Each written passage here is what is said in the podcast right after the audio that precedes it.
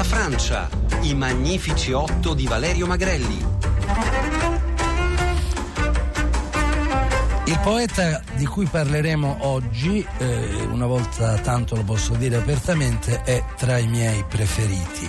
Eh, spero di riuscire a comunicarvi il motivo di questa adesione profonda a uno scrittore che inizialmente non volevo leggere. Mi rifiutavo addirittura di comprare i suoi libri perché ero convinto che fosse in qualche modo il portabandiera di una cultura uh, psichedelica, hippie, eccetera. Devo oh, la mia conversione al grande Ivos Margoni, eh, il quale mi fece capire che non avevo capito nulla.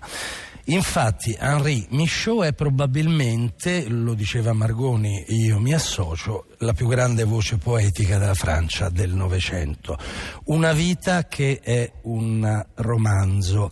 Nasce in Belgio, bella, bella beffa per Baudelaire che tanto odiava il Belgio, il fatto che la sua staffetta sia arrivata proprio ad un belga. La famiglia borghese gli fa trascorrere un'infanzia solitaria. Qui, per capirci, siamo di fronte ad una specie di sindrome Leopardi, anche se eh, di Leopardi non aveva la nobiltà, la ricchezza e direi la biblioteca. Afflitto da profondi disagi psicofisici, Michaud soffre di anoressia, anemia, disturbi cardiaci. Ebbene, cosa fa a 21 anni un ragazzo con questi problemi? Si imbarca come mozzo e parte su un mercantile per un viaggio verso le Americhe. Eh, questa dei viaggi sarà la mh, traccia che mh, troveremo in tutta la sua opera, viaggi prima geografici, poi psichici.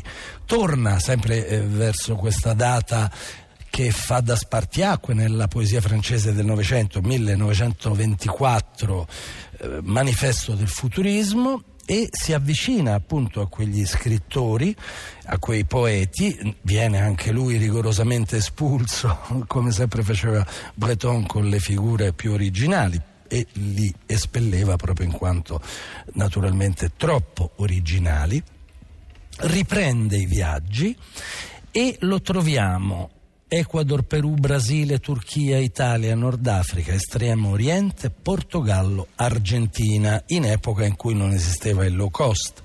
Quindi abbiamo veramente una figura globale anche in questi viaggi, voi capite bene che c'era la ricerca di uno stordimento ma quello che più importa è, eh, sono, sono, i risultati di queste spedizioni, due capolavori assoluti della prosa, ma direi anche del prosimetro, perché in questi eh, libri appunto troviamo alcune tra le poesie più belle di quell'epoca. Un libro si intitola Ecuador, è appena stato ritradotto e vi invito a comperarlo mm, proprio calorosamente, l'altro si intitola Un barbaro in Asia, due libri mm, indescrivibili, certamente non nel giro di pochi minuti.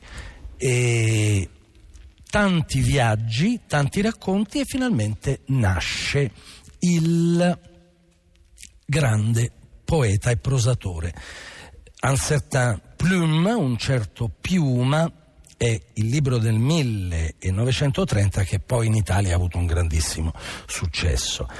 Eh, ma aggiungo a tutto quanto ho detto fino adesso una cosa fondamentale. Michaud è probabilmente il più grande pittore poeta del Novecento francese.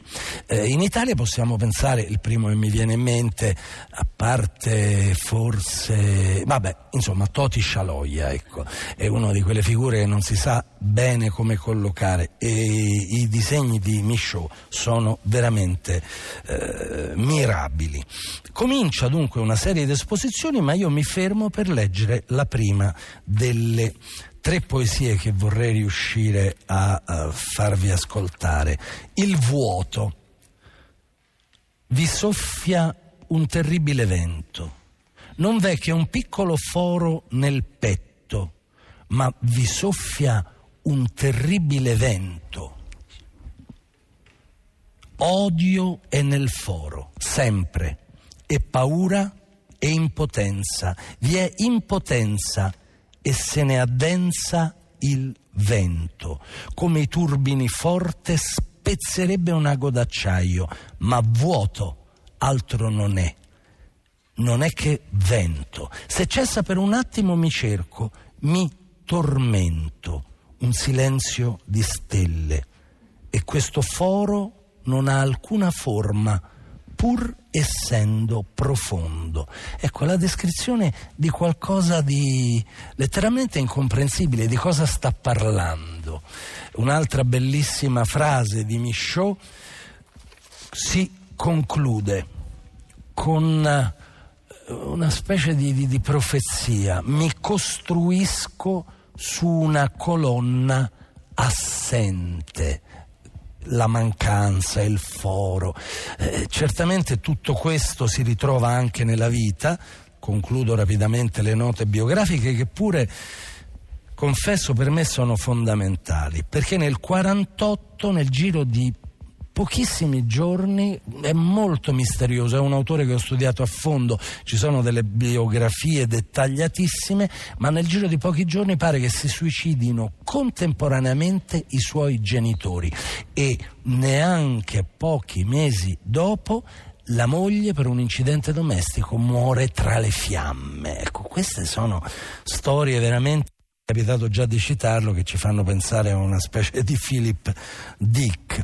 Continuerà a vivere nel riservo amato, omaggiato da, dai, da Seferis, poeti greci, Sioran, un altro rumeno trasferito in Francia. Ma nel 1955, ultima grande pagina della sua produzione, dopo alcune esperienze di oppio e etere, ha inizio l'ultima fase, segnata dalla scoperta della droga come strumento di conoscenza. E qui, mm, a costo di eh, offrire il fianco a qualche critica, devo dire che è sempre con un sorriso di compiacimento e di sufficienza che penso ai beat americani, arrivati come al solito tardi e quando tutto era già stato fatto. Le riflessioni di Michaud sulla droga valgono mi fermo.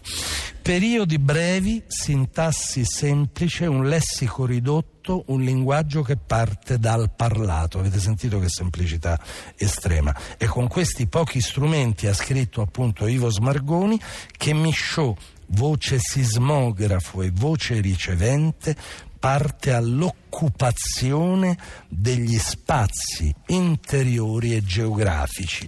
Non c'è nulla dell'enfasi, dell'oracolarità di tanti scrittori dell'epoca, c'è qualcosa di veramente eh, ossessivo, allucinato, ma vicino alla materia. Ho ancora pochi poche manciate di secondi e voglio, voglio leggervi almeno questo testo breve che a me sembra, continua a sembrare veramente emozionante, sulla strada della morte. Sulla strada della morte mia madre si imbatté in una grande banchisa. Questa traduzione è di Mario Luzzi, ma quando l'ho vista dico, ma che co- la banchisa, quella del Polo Nord? Sì, sulla strada della morte mia madre si imbatté in una grande banchisa, un'enorme distesa di ghiaccio. Volle parlare, era già tardi, una grande banchisa dovatta.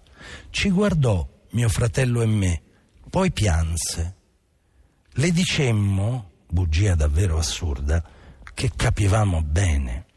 Ebbe allora quel tenero sorriso che ha ogni giovinetta, che era proprio lei, tanta grazia nel sorriso quasi furbo. Poi fu presa nell'opaco, dove l'opaco ha la O maiuscola e ci fa capire quanto spaventoso e incontrollabile sia il mondo di questo poeta. Mi fermo qui, prossimo appuntamento alle 7 con René Char e chiamo sul palco Antonio Audino. Grazie, grazie Valerio Magrelli.